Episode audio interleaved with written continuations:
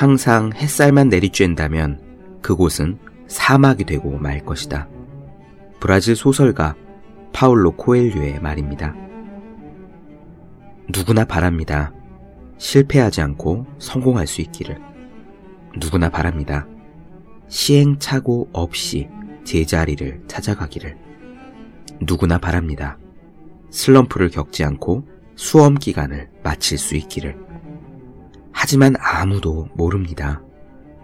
실패와 슬럼프와 시행착오가 우리의 발목을 잡고 스스로를 의심하게 만들고 공부를 힘들게 하는 바로 그런 것들이 훗날 원하는 것을 이룬 다음에 추억할 수 있는 가장 극적인 순간이 된다는 사실을 수험 생활이 초라할수록 그 승리는 화려합니다. 그러므로 비가 내리면 웃으면서 맞아 봅시다. 애써 비를 초대하지는 않더라도 적어도 찾아온 비를 괴로워하지는 맙시다. 세상 만물이 비를 머금고 자라나듯이 그 비는 우리의 삶을 풍요롭게 만들 것입니다. 365 공비타민 우리의 머리 위에 비가 내리면의 한 대목으로 시작합니다.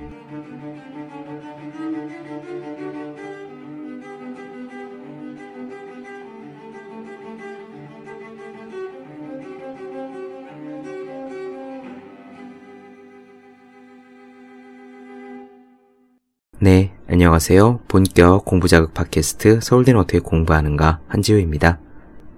요즘은 사람들이 긴 글을 잘 읽지 않습니다. 짧은 글들이 읽기가 쉽고 그래서 많은 분들이 찾고 그런 시대가 되었죠. 그렇게 짧은 글들이 인기가 있기 때문인지 요즘은 단편 소설마저도 사람들이 진득하게 앉아서 읽기가 좀 어렵고 그렇습니다. 갈수록 책들의 호흡들이 짧아지고 있죠. 그런데 재밌는 거는요. 지금 우리가 그마저도 길어서 잘 손에 잡지 않는다 하는 단편 소설이 불과 100년 전만 하더라도 너무나 짧기 때문에 사람들이 거들떠보지 않던 그런 문학 형식이었다고 합니다. 러시아의 저 유명한 소설가 체오프. 그는 단편 소설을 정말 많이 남겼죠. 그분은 언젠가 자신보다 나이가 어린 젊은 후배 작가들에게 이런 말을 한 적이 있다고 합니다. 자네들은 나에게 감사해야 하네. 단편소설의 길을 열어놓은 거는 나란 말이네. 그 전에는 원고를 가지고 문학잡지 편집부에 가면 거들떠보지도 않거나 모멸적으로 이런 식으로 말하곤 했지. 이런 게 작품이라고 할 수 있습니까? 참새 코빼기보다 짧지 않습니까? 이런 식으로 쓰다만 꼬맹이 소설은 필요가 없어요. 나는 그런 수모를 견디면서 노력을 계속해서 앞으로 모든 작가들을 위하여 단편소설의 길을 열어놓은 거야. 누가 인정하든 말든 체오프는 정말 열심히 단편소설을 썼답니다. 25살 때 그는요, 한 해 동안에 무려 125편의 단편을 썼다고 해요. 거의 같은 시대에 프랑스에서는 모파상이 단편소설의 지위를 확고히 하기 위해서 부단히 노력을 기울였습니다. 그도 역시 10년 정도 되는 짧은 활동 기간 동안에 단편을 무려 360편이나 남겼다고 합니다. 이 모두 고작 100년 전 일이죠. 지금 당연히 단편 소설이 어엿한 문학 장르로 인정받고 있고 또 부담 없이 쉽게 쉽게 읽히기에 좋은 그러면서도 한편으로는 가슴에 묵직한 무언가를 남기는 그런 장르가 되어 있습니다. 제가 좋아하는 무라카미 하루키 역시 단편 소설을 많이 쓰는 작가인데요. 하루키의 단편 소설에는 특징이 한 가지가 있습니다. 그는 우선 단편 소설을 자유롭게 쓰고요. 그 단편 소설에서 얻은 시상이라고 할까요? 작상이라고 할까요? 그런 세계관을 확장할 만한 여지가 있다라고 생각될 때 그 단편 소설에 기반해서 장편 소설을 쓰곤 합니다. 그러니까 단편소설은 어느 정도의 파일럿 테스트, 실험인 거예요. 일단 단편소설을 자유롭게 막 써보면서 이 소재라면 내가 길게 이야기를 풀어낼 수 있겠다 싶으면은 그 다음에 긴 작업으로 들어갑니다. 사실 사람이 직접 펜을 잡고 그리고 우리 같으면은 키보드를 붙잡고 무언가를 직접 쓰기 전까지는 자기 안에 얼마만큼의 이야기가 숨어 있는지 알지 못합니다. 어떤 경우에는 굉장히 할 말이 많을 것 같은데 실제 열어보면은 말이 잘 안 나오는 경우 그래서 첫 문단을 쓰면서 고치고 또 쓰다가 고치고 해서 글이 쭉쭉 안 나가는 경우도 있고요. 또 어떤 경우에는 별다른 기대를 하지 않고 특별한 주제를 생각하지 않고 일단 첫 문장을 쓰기 시작했는데 의외로 무언가 마치 기름칠한 철판 위에 동그란 쇠구슬을 굴리듯이요. 문장이 쭉쭉쭉쭉 이어질 때가 있습니다. 이런 거는 정말요, 써보기 전에는 모릅니다.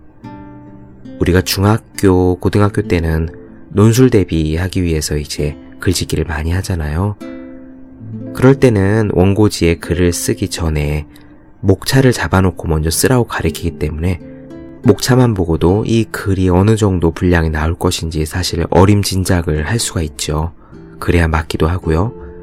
그런데 소설 같은 문학이랄까 아니면은 제가 종종 쓰는 에세이 같은 경우에도 이게 직접 쓰기 전까지는 얼마나 한 분량의 글이 될 것인가 가늠하지 못하는 경우가 굉장히 많습니다. 일단 해보기 전까지는 내가 어디까지 할 수 있는지 알 수 없다라는 말은요, 글쓰기에도 역시 동일하게 적용이 됩니다. 내가 일단 써보기 전까지는 나는 어떤 글을 쓸 수 있는지 알 수 없다라는 말이 되는 겁니다. 오늘은요, 아주 짤막한 무라카미 하루키의 단편 소설 한 편을 나눠드릴까 합니다. 아마도 이 소설을 읽으면 하루키가 젊었을 때 정말로 이런 환경에서 살았던 것이 아닐까 하는 생각을 하게 되는데요. 그는 실제로 20대 초반에 결혼을 해서 와이프와 함께 살림을 꾸려가기 위해 대학도 채 졸업하지 않은 상태에서 재즈바를 차렸습니다. 주변 지인들에게 돈을 빌려서요. 그리고 낮부터 늦은 밤까지 7년인가 8년 동안 정말 열심히 재즈바 술집의 주인으로서 부지런하게 일을 했죠. 손익분기점도 금방 넘어섰고 몇 년 만에 빌린 대출금들도 다 갚았다고 했습니다. 그가 가난했지만 미래에 대한 희망을 가지고 하루하루 열심히 살아가던 그 시기에 아마 자신의 집에 대해서 쓴 것 같은 그런 글.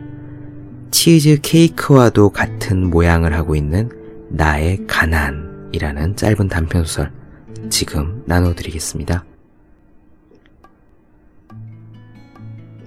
우리는 그 땅을 삼각지대라고 부르고 있었다. 그 이외에 어떻게 부르면 좋을지 나는 잘 모르겠다.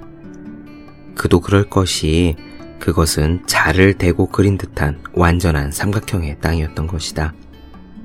나와 그녀는 그러한 땅 위에서 살았다. 1973년인가 74년 무렵의 이야기다. 삼각지대라고 해도 이른바 델타 모양을 연상해서는 안 된다. 우리가 살던 삼각지대는 훨씬 가늘고 길어서 쇠기 같은 모양이다. 좀 더 자세히 설명한다면 우선 완전한 사이즈의 둥근 치즈 케이크를 머리에 떠올려 주기 바란다. 그리고 그것을 칼로 12등분 하면 된다. 즉, 시계의 문자반 같은 모양으로 잘라나가는 것이다. 그러면 끝이 뾰족한 부분의 각도가 30도인 케이크 조각 12개가 만들어진다. 그 중에 하나를 접시에 담아 홍차라도 마시면서 차분히 바라보는 것이다. 이 끝이 뾰족하고 기다란 케이크 조각이 우리의 삼각지대의 정확한 모양이다. 어째서 그처럼 부자연스러운 모양의 땅이 만들어졌느냐고 당신은 물을지도 모른다. 혹은 묻지 않을지도 모른다. 어떻든 좋다. 왜 그렇게 되었는지는 나도 잘 모른다. 그 마을 사람에게 물어보아도 잘 몰랐다. 그것은 먼 옛날부터 삼각형이었고 지금도 삼각형이며 앞으로도 쭉 삼각형일 거라는 정도의 사실밖에 몰랐다. 그 마을 사람들은 그 삼각지대에 대해서는 별로 이야기하고 싶지도 않고 생각하고 싶지도 않다는 듯한 그런 태도를 보였다. 왜 삼각지대가 그런 식으로 냉담하게 다루어지는지 그 이유는 잘 알 수 없었다. 아마도 굉장히 이상한 모양을 하고 있기 때문이리라. 삼각지대의 양 옆에는 서로 다른 종류의 두 개의 철도가 뻗어 있었다. 하나는 국철 선로이고 또 하나는 민영 철도 선로였다. 그 두 개의 철로는 상당한 거리를 평행하게 뻗어오다가 이 쇠기의 뾰족한 끝부분을 분기점으로 삼아 마치 갈라지는 것처럼 부자연스러운 각도로 꺾이며 북쪽과 남쪽으로 각기 방향을 달리하고 있다. 이것은 꽤 볼만한 광경이다. 삼각지대의 뾰족한 끝부분에서 열차가 오가는 걸 바라보고 있으면 마치 파도를 가르고 해상을 돌진해가는 구축함에 함교에 서 있는 듯한 느낌이 든다. 그러나 살아가는 데 있어서의 쾌적함이나 거주성이라는 관점에서 보면 삼각지대는 정말 지독한 곳이었다. 우선 소음이 심했다. 그도 그럴 것이 두 철로 사이에 꽉 끼어 있는 셈이므로 시끄럽지 않을 턱이 없다. 현관 문을 열면 눈앞에 열차가 달리고 있고 뒤쪽 창문을 열면 거기도 다른 열차가 달리고 있다. 눈앞이라는 표현은 결코 과장이 아니다. 실제로 승객과 눈이 마주쳐 인사할 수 있을 정도이기 때문이다. 지금 생각해봐도 지독한 곳이라는 느낌이 든다.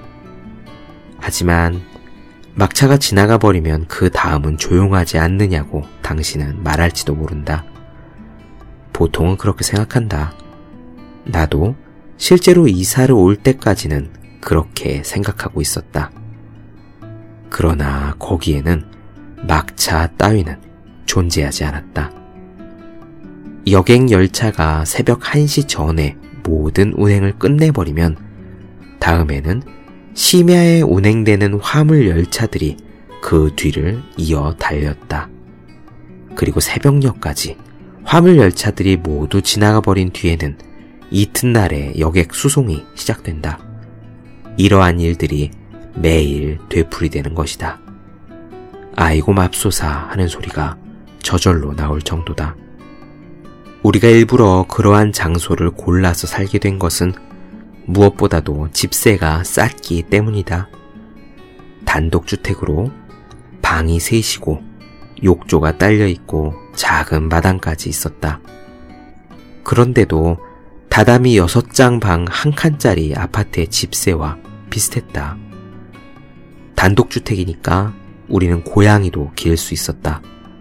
마치 우리를 위해 마련된 집인 듯 싶었다.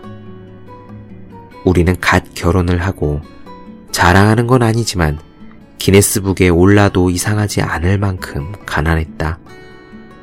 우리는 역 앞에 복덕방에 붙은 쪽지를 보고 그 셋집이 나와 있는 것을 알았다. 조건과 집세, 방의 배치 등을 감안할 때 의외로 저렴했다. 쌉니다. 정말 싸요. 상당히 시끄럽지만 그것만 견딜 수 있으면 의외로 싸고 진귀한 셋집이라고 할 수 있을 겁니다. 라고 대머리 복덕방 주인이 말했다. 하여튼 보여주시겠어요? 하고 나는 물었다. 좋아요. 하지만 당신들만 갔다 왔으면 합니다. 나는 거기에 가면 머리가 아파요. 복덕방 주인은 열쇠를 빌려주고 집까지 가는 약도를 그려주었다. 참 마음 편하고 태평스런 복덕방 주인이었다. 여기서 바라보면 삼각지대는 바로 가까이에 보인다. 그래도 실제로 걸어가 보면 거기에 도달하기까지 상당히 오랜 시간이 걸린다. 철로를 삥 돌아 우회하고 육교를 건너고 지저분한 고갯길을 오르내리다가 겨우 삼각지대의 뒤쪽으로 돌아 들어가는 것이다. 주위에는 가게도 하나 없었다. 정말 초라한 곳이었다. 나와 그녀는 삼각지대의 뾰족한 끝부분에 외따로 서 있는 집 안으로 들어가 한 시간쯤 거기서 멍하니 있었다. 그동안 꽤 많은 열차들이 집의 양쪽을 지나갔다. 특급 열차가 통과하면 유리창이 덜거덕거렸다. 열차가 지나가는 동안은 서로의 이야기가 들리지 않았다. 무엇인가를 한창 이야기하고 있을 때 열차가 지나가면 우리는 입을 다물고 열차가 완전히 지나가기를 기다렸다. 조용해져서 우리가 다시 이야기를 시작하면 금방 또 다음 열차가 달려왔다. 이는 커뮤니케이션의 분단이라고 할까, 분열이라고 할까. 그래도 소음을 제외하면 집의 분위기 자체는 꽤 나쁘지 않았다.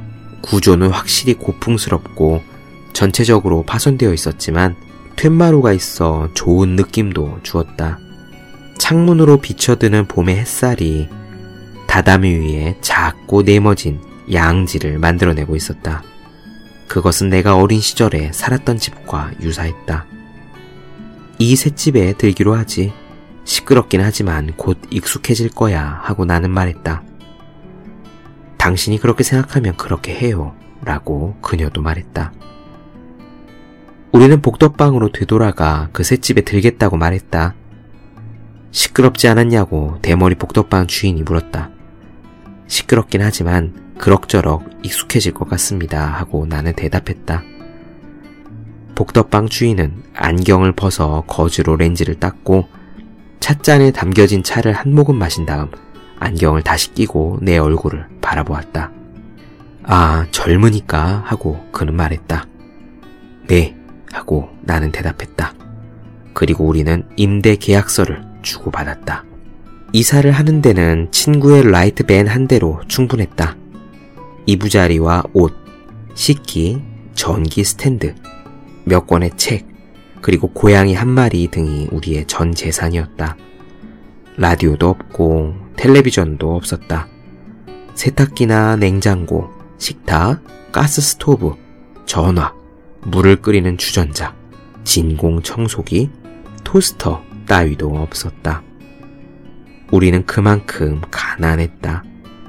그래서 이사라고 해도 겨우 30분밖에 걸리지 않았다. 돈이 없으면 없는 대로 인생은 아주 간단하다. 이사하는 걸 거들어준 친구는 두 선로 사이에 끼인 우리의 새 거주지를 보고 꽤 놀란 듯 했다. 그는 이사를 끝낸 다음에 나를 향해 무언가를 말하려고 했는데 마침 특급 열차가 지나가고 있었기 때문에 아무 소리도 들리지 않았다. 뭐라고 말했어? 하고 나는 물었다. 정말 이런 곳에 사람이 사는구나. 라고 감탄한 듯이 친구는 말했다. 결국 우리는 그 집에서 2년 동안 살았다. 상당히 아귀가 맞지 않는 집이어서 사방의 틈새에서 외풍이 들어왔다. 덕분에 여름철에는 쾌적했지만 그 대신 겨울철에는 지옥 같았다. 스토브를 살 돈이 우리에게는 없었기 때문에 해가 지면 나와 그녀와 고양이는 이부자리 속으로 들어가 말 그대로 서로 껴안고 잠을 잤다. 아침에 잠에서 깨어나 보면 부엌의 싱크대가 얼어붙어 있곤 했다. 겨울이 가고 봄이 왔다. 봄은 근사한 계절이었다. 봄이 오자 나와 그녀와 고양이도 한숨 돌렸다. 4월에는 철도 직원들의 파업이 며칠 동안 계속되었다. 파업을 하면 우리는 정말 행복했다. 하루 종일 단 한대 열차도 선로 위를 달리지 않았다. 나와 그녀는 고양이를 껴안고 양지 바른 선로로 내려가 햇볕을 쬐었다. 마치 호수 바닥에 앉아 있는 것처럼 조용했다. 우리는 젊고 결혼한 지 얼마 안 되었고 햇빛은 공짜였다. 나는 지금도 가난이라는 말을 들을 때마다 그 삼각형의 기다란 땅을 연상한다. 지금 그 집에는 대체 어떤 사람들이 살고 있을까?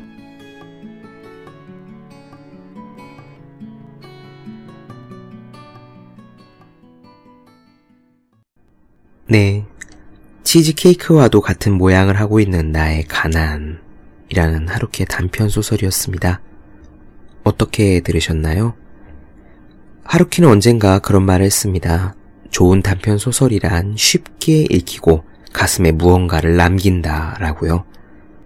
저는 이 짧은 글이 굉장히 가슴에 남았는데 이유가 있습니다. 제가 4년, 5년쯤 전에 운영했던 아주 조그만 카페가요. 지금 이 글에서 이야기한 삼각형 모양의 땅과 비슷한 지점에 있었어요.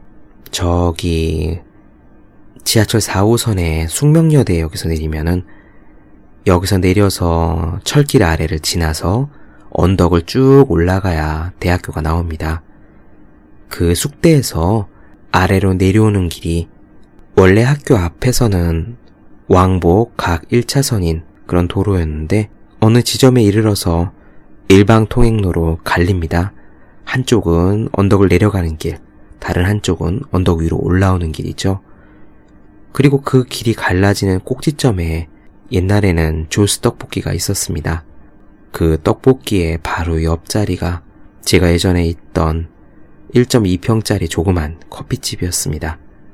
비록 그 자리는 이 소설책에서 언급한 것처럼 값이 싼 곳은 아니었지만 그래도 삼각형 자리라는 특이한 모양 그리고 젊은 시절의 추억 또한 하루키가 이 글에서 이야기한 가난 그런 것들 때문에 저는 이 글을 읽을 때 예전에 있었던 그 가게가 생각나곤 합니다. 저는 이 소설에서 이 문장이 참 너무 마음에 들어요. 돈이 없으면 없는 대로 인생은 아주 간단하다. 정말로 그런 것 같습니다. 사실 인류 역사상 지금이 그 어느 때보다 잘 살고 있는 시대임이 분명한데도 항상 가장 커다란 문제는 경제 아니겠습니까? 우리나라에 있건 미국에 있건 항상 먹고 사는 문제, 경제가 제일 큰 고민이죠. 저 역시 그런 고민에서 자유롭다는 이야기는 아니지만 그래도 그럴 때마다 이렇게 젊은 시절에 정말 맨몸뚱이 하나로 시작했음에도 불구하고 세계적인 소설가로 우뚝 선 하루키의 사례라든가 그런 하루키가 이렇게 남긴 말 돈이 없으면 없는 대로 인생은 아주 간단하다. 이런 아주 당찬 문장을 보면은 가슴이 조금쯤 가벼워지곤 합니다. 마음이 가벼워야 쓸데없는 에너지를 소모하지 않고 우리의 할 일, 공부와 일에 전력을 투구할 수가 있죠. 네. 본격 공부작업 팟캐스트 서울대는 어떻게 공부하는가? 오늘은 무라카미 하루키의 짧은 단편 소설 치즈케이크와도 같은 모양을 하고 있는 나의 가난을 나누어 드렸습니다. 더 많은 이야기가 궁금하신 분들, 질문사항 있으신 분들은 제 네이버 블로그 허생의 즐거운 편지를 찾아주시면 되겠습니다. 그리고 매일매일 공부하시는 분들이요. 여러분 주변에 또한 매일매일 공부하실 그분들을 위해서 보기만 해도 공부하고 싶어지는 365 공부 비타민을 선물해 주시면 좋을 것 같다는 생각을 해봅니다. 오늘은 여기까지 하겠습니다. 여러분 다음 시간에 또 뵐게요. 여러분 모두 열심히 공부하십시오. 저도 열심히 하겠습니다.